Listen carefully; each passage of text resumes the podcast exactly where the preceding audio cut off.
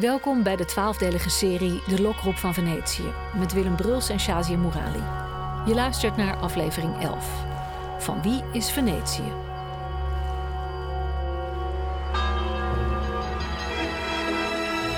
Willem, ik droomde jarenlang van Venetië en ik ben er geweest een jaar of tien. Ik zag alleen maar een toeristenmassa, Ik heb de stad niet gevonden, dat gevoel dat ik... Ga jij mij het Venetië waar ik van heb gedroomd laten vinden? Er zijn die vele toeristen en die toeristenstromen en die winkeltjes. Maar als je één steegje naar links of één steegje naar rechts... Als je een heel klein beetje weet van de geschiedenis, van de muziek, van de componisten die hier geleefd hebben. Dat elke steen een, een verhaal heeft en dat elk huis een verhaal heeft. Je je vingers in dat water aan de onderkant. Daar zitten al die geheimen en al die Als je dat weet, dan wordt die stad opeens heel anders.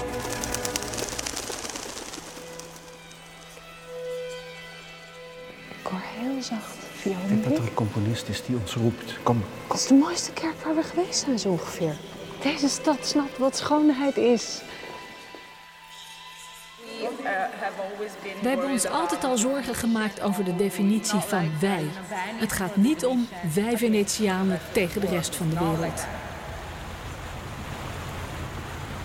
De trage voortgang van de boot door de nacht was als de tocht van een coherente gedachte door het onderbewustzijn. Aan beide kanten stonden, kniediep in het gitzwarte water, de enorme gebeeldhouwde lichamen van de donkere palazzi. Gevuld met onpeilbare schatten, waarschijnlijk goud, te oordelen naar de zwakgele, elektrische gloed die af en toe tussen de scheuren van de luiken kierde. Overheersende gevoel was mythologisch, of beter cyclopisch om precies te zijn. Ik was de oneindigheid binnengegaan die ik had betreden op de trappen van het stagione. En nu bewoog ik mij voort tussen zijn bewoners, langs een schare van slapende cyclopen die in zwart water lagen en af en toe een ooglid openden of sloten. Jozef Brodsky.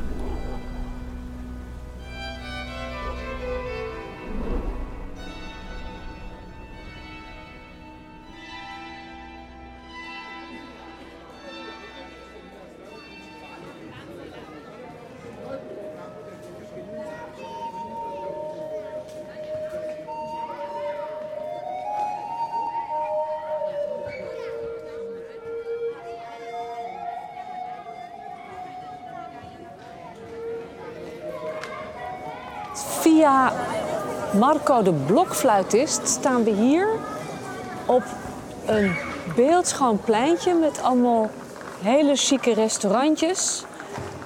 Het wordt duidelijk, wat is Nederlands voor, bestaat gegentrificeerd? Nee hè? Nee, dat is Nee. geen Nederlands woord voor. O- opgeknapt, ehm, een, een beetje achtergestelde wijk naar een hele hippe chique wijk. Wordt gevoetbald hier. En beschrijf eens wat daar aan de hand is. Ja, dat is, eh, het pleintje heet San Giacomo d'Alorio. Dat is een, een kerk die hier staat. Een mooie, mooie oude kerk staat in het midden van het plein. En een van die bijgebouwen, een, een anatomisch theater... waar in Venetië de lijken werden, werden onderzocht. Dat bestaat niet meer helaas. Eh, dat is allemaal, zijn allemaal woningen geworden. Maar dat gebouw, wat een groot, vrij groot blok is op dit plein... eh, is sinds kort bezet door krakers, door kunstenaars, door activisten. Buongiorno, Shazia, piacere. Scusate che No, no, scusa, scusa. Dit is Massimo, hij is architect en Catharina is cultureel antropoloog. En ze zijn allebei betrokken bij het initiatief om dit gebouw voor de buurt te behouden. ciao Massimo. When the public spaces are sold Het gaat om de publieke ruimte en om de publieke gebouwen in die ruimte. Dat dat publieke eigendom verkocht wordt voor het financieel gewin van een enkeling. We leven nog, maar als we willen blijven leven, hebben we bepaalde zaken nodig, zoals openbare gebouwen. We hebben ons altijd al zorgen gemaakt over de definitie van wij, omdat dat een definitie is die anderen uitsluit. Er zijn ook mensen die zich zorgen maken over Venetië die hier niet vandaan komen. Het gaat dus niet over afkomst. We willen dat dit gebouw hier inclusief is, als symbool van een inclusief Venetië. Het gaat niet om de Venetianen tegen de rest van de wereld. Er zijn ook toeristen die ons steunen en die dit gebouw waarderen. En dat vinden wij prima.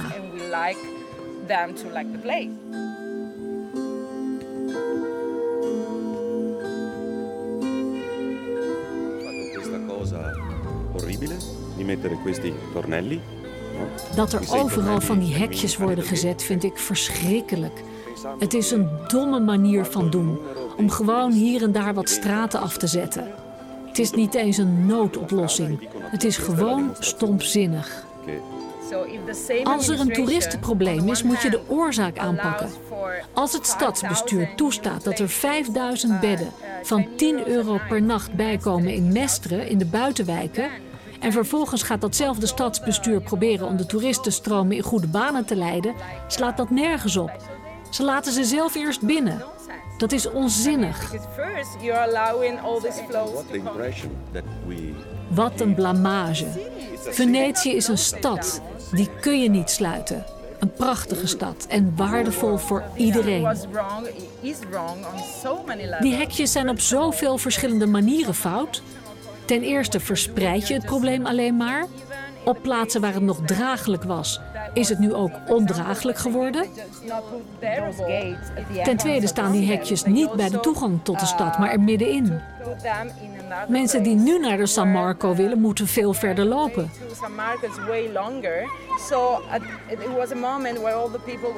Op een bepaald moment liepen honderden toeristen dwars door de eerste hulp van een ziekenhuis, omdat dat korter was. Crossing to emergency. Because there was like a shortcut. Bovendien bevestig je zo het idee dat Venetië een openluchtmuseum is.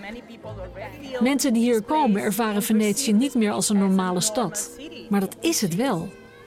che tutti stiano attenti perché il problema è di tutti. Ja. Dit zijn problemen van ons allemaal. Dit moeten we samen oplossen. Lokale gemeenschappen moeten dit niet zomaar over zich heen laten komen. We kunnen er iets aan doen. Dan moeten we dat ook doen. Mille grazie. Grazie. Grazie a voi. Grazie a Thank voi. you so much.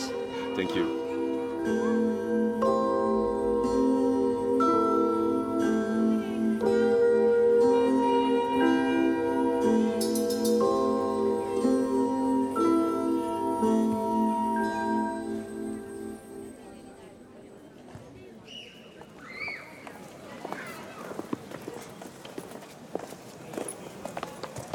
Wat een ontzettend leuk deel van de stad is dit. Ja, Heel anders. heel anders hè? Ja, ja.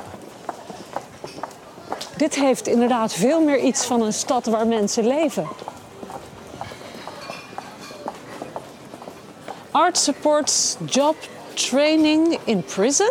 Kijk nou, Ja. we zitten hier echt in het geëngageerde deel van de stad. Ja, ja, ja. Waar artiesten en, en academici proberen een soort tegenbeweging op gang Ja. te brengen. En, en zo te zien lukt dat.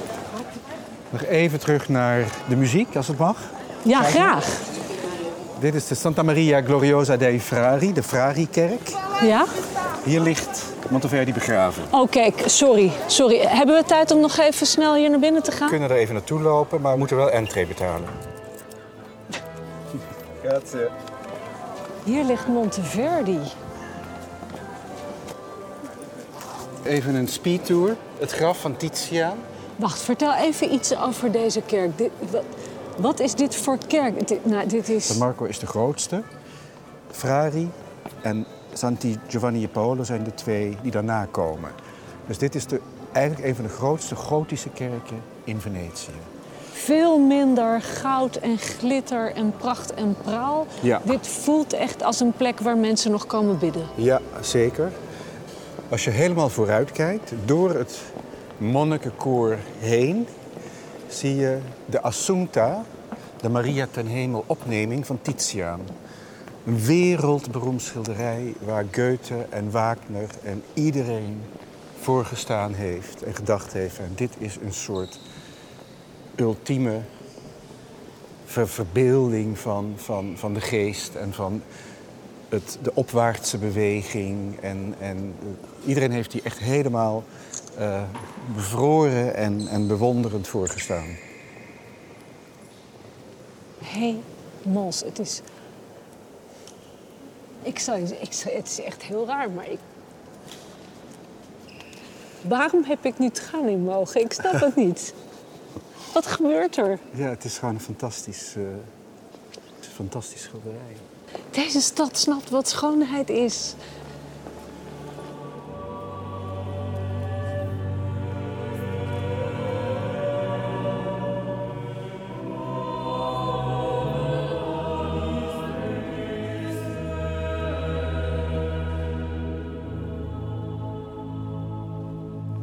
Voordat we naar de plek gaan waar ik naartoe wilde, gaan we eerst even deze kant op. Even, even, omdat hier links. Ik bedoel, ik raak heel erg diep onder de indruk van die Assunta van Titiaan. Dit vind ik het mooiste schilderij dat er in Venetië te zien is. Giovanni Bellini, de Madonna. Uh, ze denken 1488. Dus voor Titiaan nog, nog wat minder uitbundig. Ook een ander onderwerp natuurlijk. Maar de verstilling van, van dit doek is, uh, vind ik, ongeëvenaard. Prachtig drieluik. Heel veel kleiner dan die Titiaan. Ja, maar een enorme intimiteit en, en zachtheid.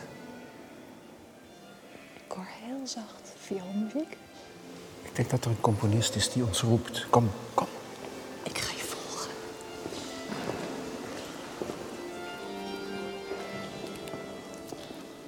Dit is echt groot zonder protserig te zijn, hè? als je het vergelijkt met de San Marco. Ja. Ja, ik vind de San Marco ook wel met die mozaïeken ook wel heel bijzonder. Ja, absoluut. Maar dit... Kijk, dit is de helemaal linkse kapel in het koor. Uh, een groot traliehekwerk ervoor. Het is officieel de kapel van de Lombardijnen. Dus voor de gemeenschap in Venetië, voor de mensen die uit Lombardië geboortig zijn en hier wonen en werken. Ze werden ook hier begraven, sommigen. Uh, kijk naar de plaketten op de vloer. Claudio Monteverdi. Ik ga meteen uh, heel cru zijn. Als je David Bryant, de, de, de, briljante muzikoloog, vraagt, die overal doorheen prikt in alle muzikale mythes van Venetië, die zegt nee, nee, zegt hij, natuurlijk is Monteverdi hier niet begraven. Maar goed, het is een monument voor Monteverdi. En omdat hij uit Cremona kwam en Lombardisch was, denkt men dat hij hier begraven is. Maar weet je, Willem, zelfs als hij hier niet ligt, dan is het feit dat er op deze plaketten een stuk of 10, 12 bloemen liggen. Is toch wel bijzonder. Dat de man leefde 400 jaar geleden en wekt nog steeds deze levende liefde op bij mensen. En doet het er toe? Of die hier nee, precies, niet? precies, dat bedoel ik. Dat doet er toch niet toe? Nee. Hij leeft in onze geest. En oren. En oren.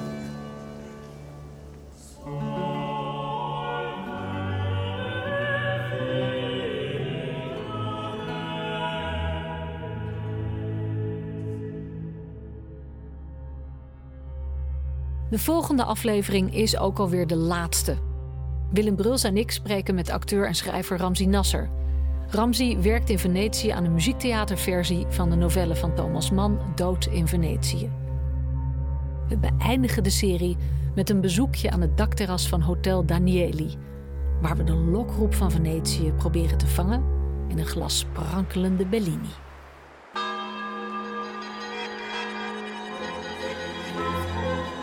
Dit was de elfde aflevering van de twaalfdelige serie De Lokroep van Venetië met Willem Bruls en Shazia Mourali.